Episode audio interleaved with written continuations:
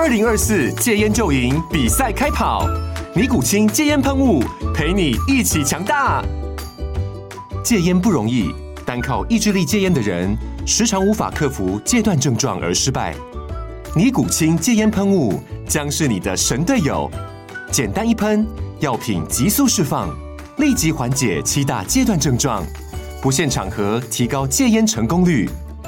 除了尼古清神队友，你还可以寻求专业医疗人员协助，一起迈向戒烟成功之路。尼古清戒烟喷雾，用科学方法戒烟，请咨询全台各大药局及戒烟门诊。本广告由尼古清戒烟喷雾、卫部药书字第零二七八三五号提供。嘉安嘉护股份有限公司，台北市中山区民生东路三段二号十楼，北市卫药广字第一一三零三零一九零号。尼古清戒烟喷雾，相伴每个新开始。欢迎收听一起创业，大家来创业启发新思维，我是易杰。我们之前有邀请到夫妻档来我们节目聊夫妻之间的相处之道。那我们今天也邀请了一对很特别的来宾，这次是兄弟档哦。那我们今天想要了解一下他们的手足之情，还有他们的接班过程。那我们欢迎创维塑胶的总经理易环，还有弟弟特助一家。嗨，Hello，各位听众朋友，大家好，我是创维的总经理易环，大家可以叫我 Leon。那今天很荣幸可以受邀来这边跟大家分享。好，各位观众大家好，我是创塑胶的总经理特助一家，大家叫我 Robin 就可以了。目前有听说易环有在进修是吗？哦，对，现在在进修台大的 EMBA。那迪迪呢？迪迪一家这边呢？目前没有在进行 EMBA，这是未来吗？但是未来有这个，未来有这个计划哦。OK，这样子，你们创维是在做什么样的一个产品？创维简单来讲呢，嗯，就是提供各种想象得到的塑胶产品，像应用在自行车上面的车灯啦，或者是打气筒周边骑自行车。各种的零件，它都有跟塑胶有关。那我们大多应用在自行车、汽车或医疗上面。那跟大家生活比较有关的，可能是像对疫情过程中，如果大家有确诊的话，嗯，大致都会用过我们的产品。因为全台湾百分之四十的医院所使用的核酸检测 PCR，嗯，的零件就是用我们家生产的。那疫情过程提供超过一千六百万剂的一个检测能量。哇，那疫情这一波你们应该赚很多哈，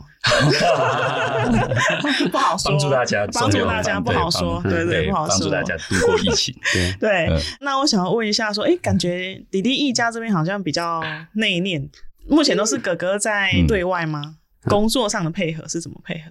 当初回到公司的时候有说。我们有一个很想要变成那样的模式，是像王永庆、王永在那样子，对，兄弟之间彼此合作，然后一个虽然在外面比较光鲜亮丽，但是另外一个也是一起为公司做打拼，嗯、就，就是一个对外，一个对内这样子，对，类似这样子的模式。哦、当然也没有说你一定是在内或是在外，嗯，但是就是彼此之间那种互相合作的感情，嗯。嗯，这样哦，学习他的精神，嗯嗯，那你们是从什么时候？正式接班的、啊，其实是我父亲，对，就是生病的时候，弟弟才从国外回来，嗯嗯，但是他也没有一回到台湾就进到公司，嗯、呃，是一直到父亲他其实生病一年左右的时间，就很快的就走了，嗯，那时候才真正面临到接班的问题。那我们的接班跟一般的接班路径比较不一样的地方是，我们是完全没有传承的情况下去接班的，所以我们完全不知道。父亲是怎么去营运整个公司的？对，而且我们的团队也不太清楚，就是这些管理的关键，因为父亲他是比较属于强人领导的一个模式嘛。嗯哼哼，对啊，所以很多经营的关键都是在他的脑袋里面啊。所以我们在二零一八年的时候接班，那时候我是三十岁就接任总经理的位置，当下就是。弟弟也回来公司，嗯嗯嗯，对，所以你那时候有点像是临时上阵，有没有面临到大家对你们的质疑？比如说股东啊，或者是一些公司的员工、老陈这样子。当时其实先谈到我自己的一个状态好了，嗯。哦，因为我个人来讲的话，我回到公司是先从就被父亲安排在开发助理、工程助理。嗯，所以我其实前三年都很专注在于工程或是产品的研发上面。嗯，对，所以我我的工程我的专业是 OK 的，但是我完全没有接触到任何的一个管理。所以当我父亲走的时候，其实是我在公司第四年，但是我完全没有任何的管理经验。谈到什么是 KPI，我都不知道。然后财务报表里面的数字代表什么意思？那个意义其实我也完全不清楚。所以在这样的一个情况下，突然要接班，其实我需要面对的那个能力，嗯，其实有很多的一个考验，嗯。然后再来就是，当时我不用说公司的方向了，连自己的未来的方向也都不清楚，更不用说要怎么样去掌握未来公司需要的能力跟趋势，所以。那个过程中，先遇到的状况是，公司要去营运，其实最重要的是你有业务的开发能力嘛。嗯，你要就要报价，但是当时报价的人，全公司只有我爸一个人。有时候我爸不在，他可能有其他行程，会请内部的这个主管代理。可是那个主管他就是依据我爸设计的一个很简易的公式，先简单的去做一些报价的应付。嗯。但是他到底是赚钱或赔钱，其实没有人知道。那只有在这把尺，只有在我爸身上。Oh. 那我第一个面临的问题就是，我要先把这个报价的机制先建立起来，怎么样去抓出蛛丝马迹，至少报出去的是可以维持公司持续营运、维持竞争力的一个关键。嗯，呃，再来就是客户跟我们的合作关系，因为在强人领导的体制下，某一个层面来讲。我爸的名字就等于是这间公司，就是创维。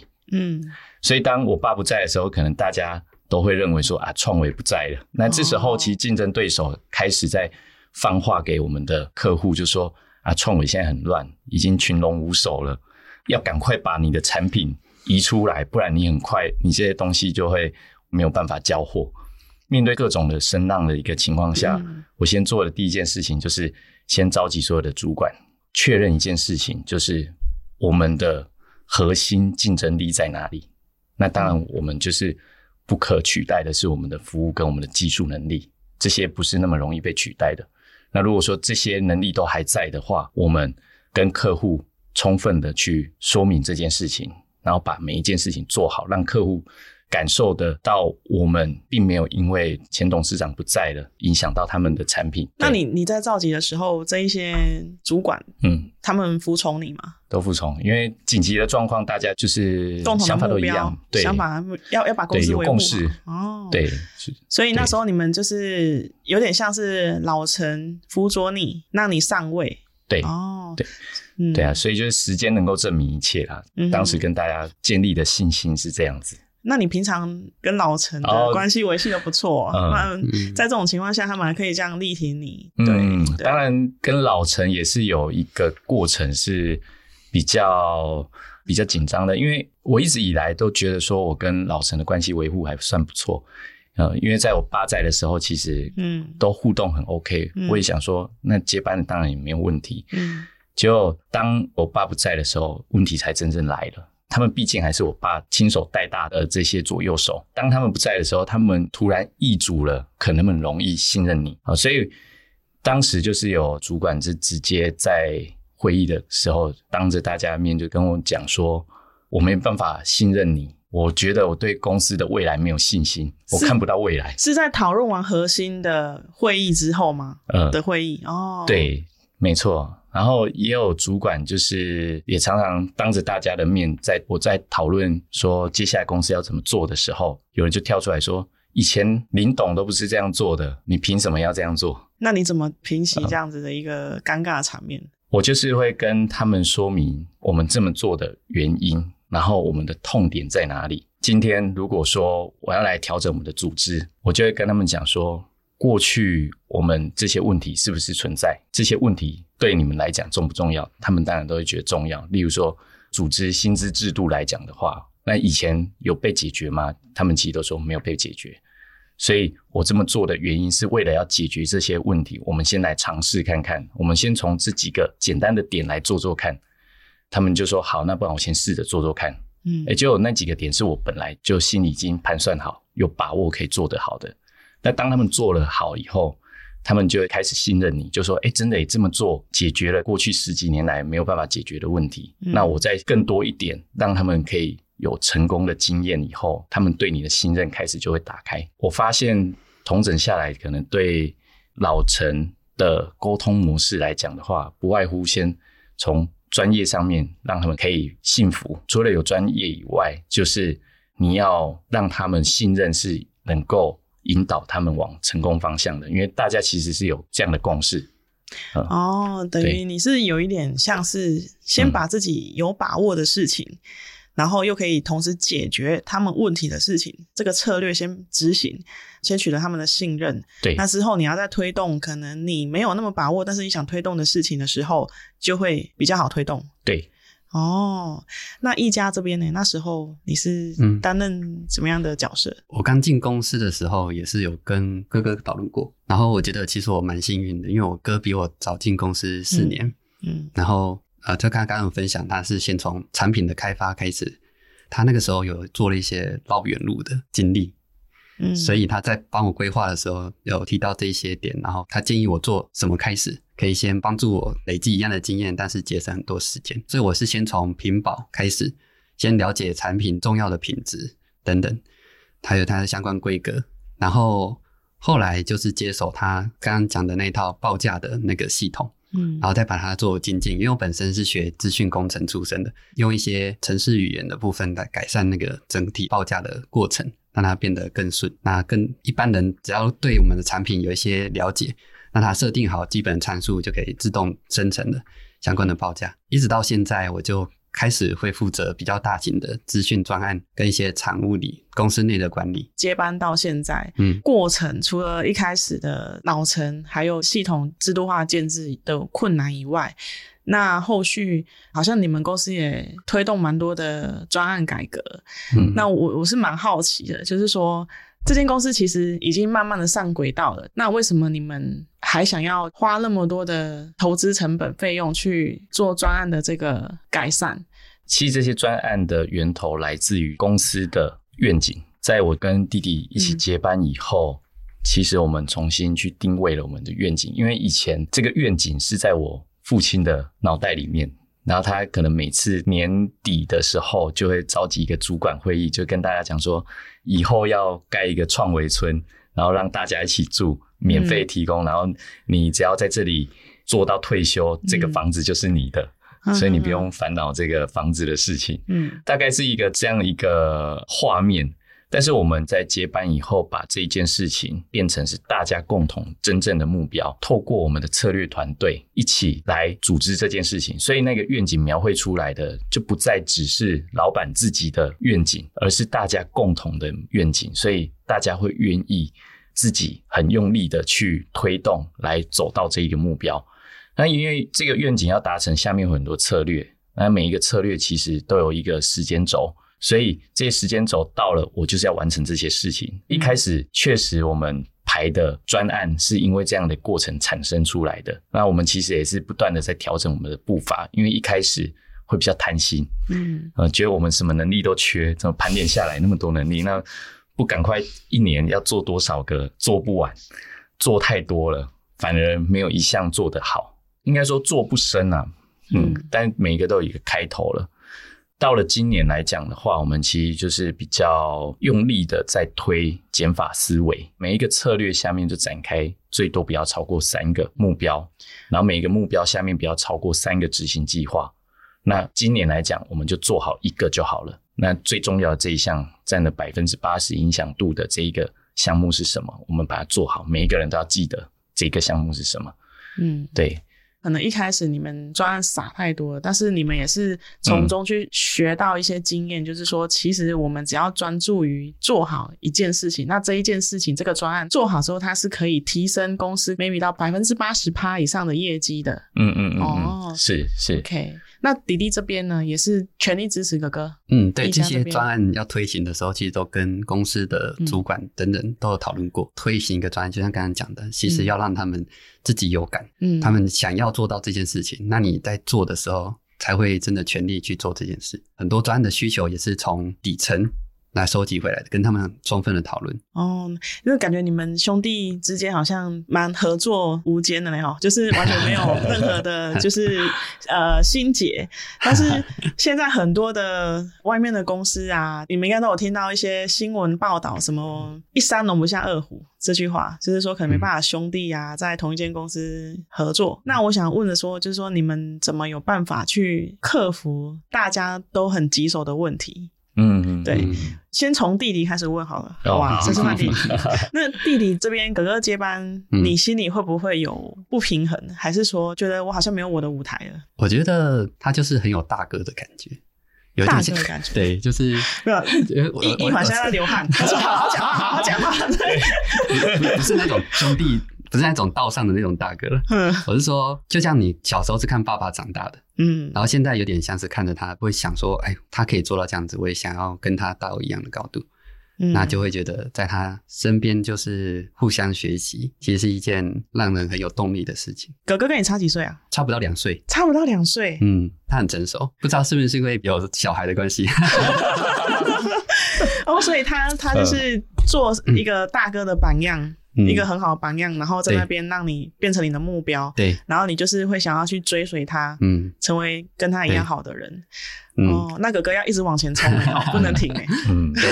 然后他也是很有耐心的人，也很有耐心，看得出来。然后又很有主见的人，很有主见。对，就是兄弟之间嘛，毕竟是两个人，嗯，一定会有意见不一样的时候，嗯。但是你跟他讨论事情的时候，他就会很认真的听，不管他认不认同你意见，总是先把你想讲的听完，就是要讲说你自己考虑的点是什么，他也会讲他考虑的点是什么，然后最后两个人再取个彼此之间的平衡点，所以他都很理性的跟你讲这些事情。然后我们都是很喜欢像这样子讲道理、好好讲的人，很理性。对，我想问一家说，这边可能跟哥哥沟通没有办法有一个好的结果，有遇过这样的事情吗？一会儿这时候又在好好好讲话的。嗯，没有，我们就聊天聊天聊天，对。对，应该不可能说每一次都他都可以得到很好的一个结果，嗯、他一定会有可能你的意见出来的时候，哥哥这边会觉得，哎，这样做会欠缺什么什么什么，然后可能就会类似像推翻你的想法，还是会了，还是会有，多少会有，多少会有，对，那你会跟哥哥讲吗？但是他其实会很认真的考虑这件事，然后他会取舍。嗯说，嗯，你做这件事情，你考虑的是什么？但我考虑的是什么？但是如果真的是可以改善的事情，那他就会很快的去执行。像绩效平等的事情，其实讨论了很久。嗯嗯，就像他刚刚有说，我们在进公司之前，其实对整个管理的架构是一点概念也没有。后来是有透过顾问的辅导，让我们对管理比较有一些。系统性的想法，嗯，然后后来有导入 KPI，那我们就有做分级。那个时候从 A 加一直到 E 分了八个等级，嗯，但这套系统一开始想的很好，想很多，但是最后执行下去的时候有很多负面的回馈，是，例如他拿到了一个 C，他会很错愕。就是我我怎么工作这么努力，只有 C，嗯，但其实你 C 可能已经很不错了，赢了至少公司一半以上的人，对我们来说已经是不错的分数，但是听起来就不是那么好的一个平等。嗯、然后我就跟他讨论那个分级到底要怎么改善。嗯，那哥哥这边是觉得就是要这样分，嗯，然后弟弟这边蛮蛮坚持，就是 坚持。我我一开始就认为说。这个是认知的问题，只要大家重新定义这个认知，呃，就会觉得 C 它其实是好的，对，是一开始是蛮坚持的，对。嗯，然后弟弟这边可能毕竟也推了三年哦，那时候了，嗯。那后来怎么取到一个平衡点？就是先从沟通下去试试看嘛，嗯，想说大家后面应该就会习惯了。后来发现 还是还是有一些声音，后来我就想说，那既然我们这个分级是用相对的。嗯，就是它从最好的一直排到下面分了八个等级，那我们干脆用大家比较熟悉的 PR，PR 来用，就是你比如说 C 的话，那可能 PR 五十，这样子对大家来说，他可以很明显知道就是五十分。那哥哥接受了，嗯，那接受。对，我们就是都会像这样子去从中间拿我们各自不错的点子，把它结合在一起，嗯，然后。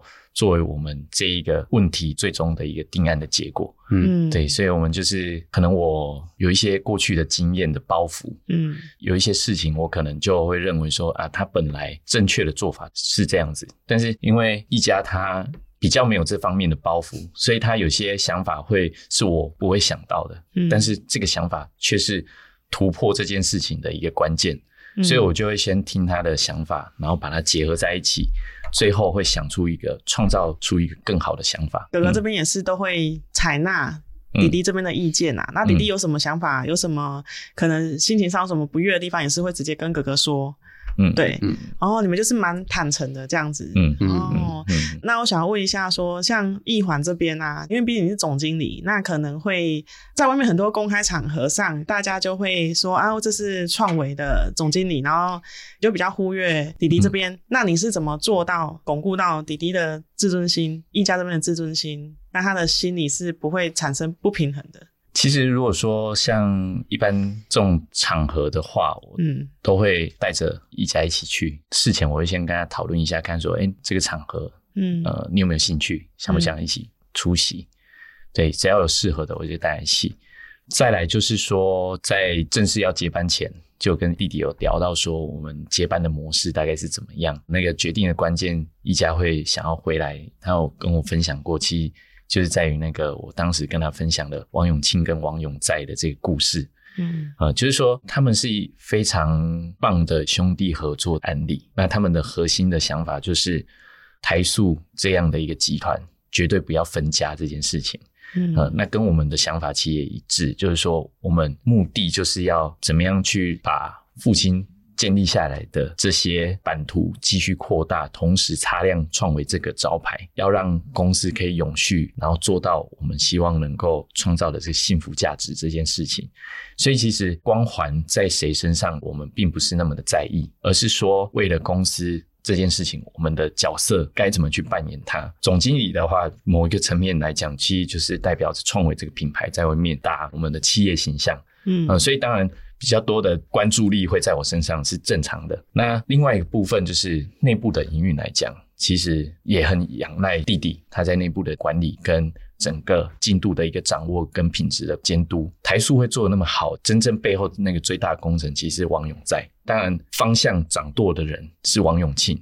所以他们就是完美的互补跟分工。我跟弟弟在接班之前，就是有达成这样的一个共识。他很多能力也是我非常佩服的地方。那我觉得很感谢这个节目，就是刚听完有点感动，嗯、因为因为因为记得我很少很少很少有机会，就是可以听到弟弟讲说，哎，他怎么看我的这件事情。但也是因为这个节目的机会，嗯，对啊。我觉得刚听完，突然有一个感触，就是说，呃，兄弟两个人其实是互相崇拜、互相学习。嗯嗯，大家可能看着我的背影，但是我觉得我以前在学生时期的时候，就一直觉得很佩服他，因为他的那个学习一直都比我好。对，哦，互互相当互相的榜样了。对啊，那他在公司里面做很多事情，其实做的方式都是我们想不到的。嗯嗯，所以。两个人互相学习，把这个好的点子结合在一起，创造一加一大于二，就是为什么人家都讲说兄弟齐心，其利断金这一件事情。嗯嗯。但是因为你也做一个蛮好的哥哥榜样啦，嗯、你在公开场合，嗯、我看你都会第一句话开头你会说我的弟弟在这边，哦，我一家在哪边，然后我先感谢我的弟弟。嗯、对、嗯、你就是。嗯，基本上你都会先顾到弟弟的情绪。嗯，对对对，我觉得这点你也是做的蛮好的。嗯、对对对。哎、欸，那我想要问一下，当初那个数位转型啊，是怎么推动的吗？可以给我们说明一下，或者举个案例吗？我们在数位转型方面，那个时候其实就是盘点一下我们公司的策略之后嘛，后面要做什么事情，然后我们有一个共识。嗯，我们公司的核心竞争力是品质跟服务。嗯，那你品质要好，你制程一定要掌握住。嗯，所以我们就做了 MES 系统，就是现场的即时生产管理，嗯、就是这样子从策略然后盘点下来，然后最后才导入了数位的系统。然后我们做了一个比较不一样的事情，是我们这个系统是自己开发的，自己找外面的厂商来完全客制化。所以说，在导入这个系统的时候，它会很符合我们的需求。我们内部的员工他们也会很有参与感，因为需求是他们提出来的，然后也是确实可以帮助到他们的工作，所以他们会很有感。然后就是用得勤。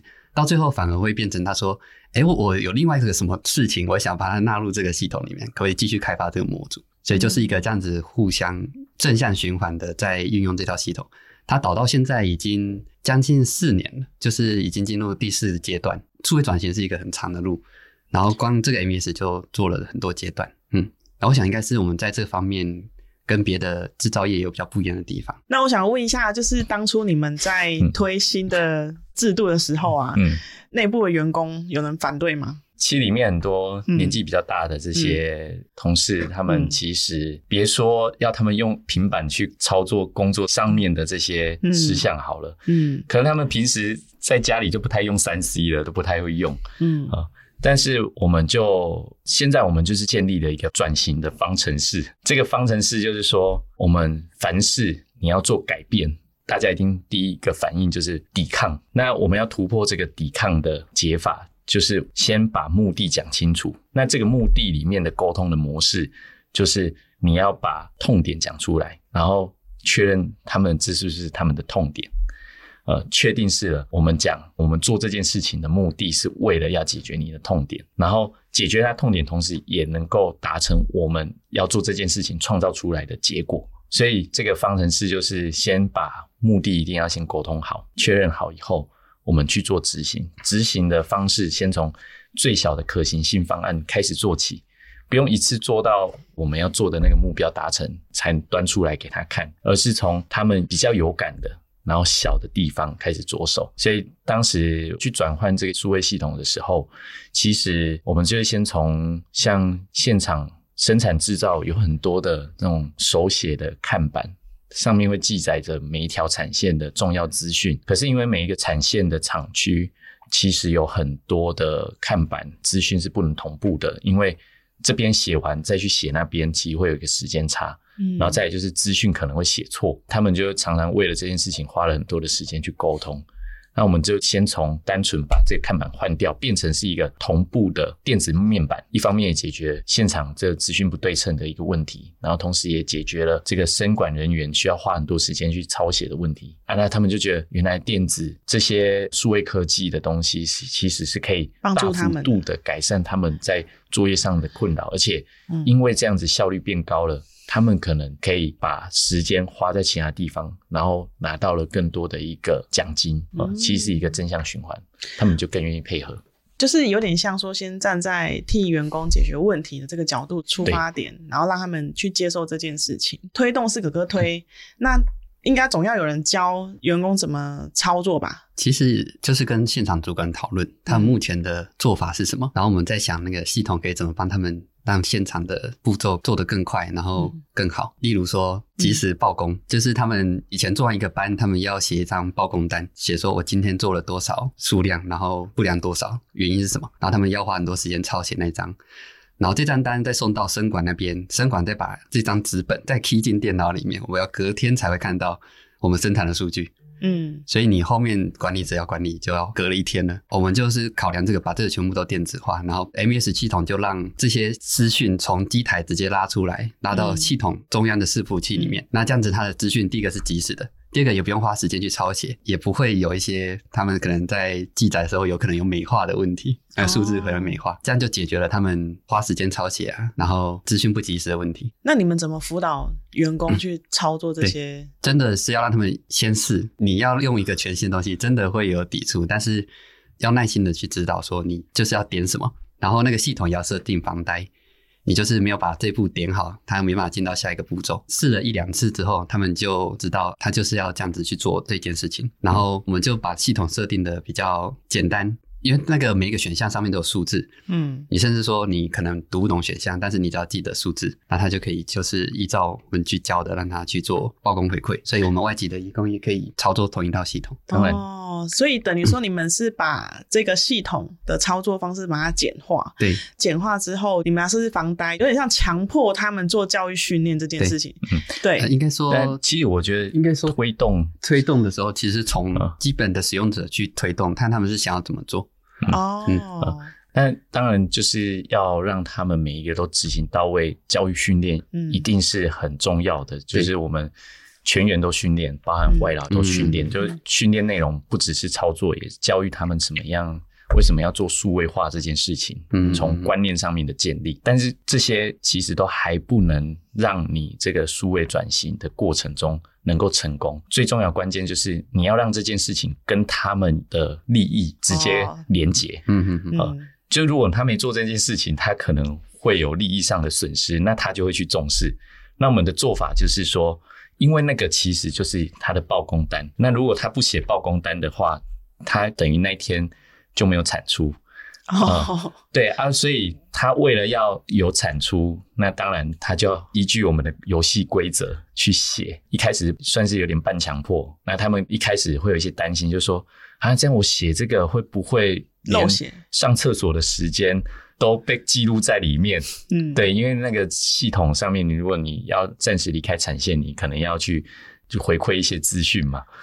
对，但是我们就是把这些他们担心的点先说明清楚。然后目的是什么？然后要教他们怎么做。嗯、他们操作久了以后，发现就是很熟练。嗯、呃、像外劳他们看不懂中文，但是我们上面有一些颜色的区块色块，他们就看 颜色也会点，也可以点，嗯、也可以点。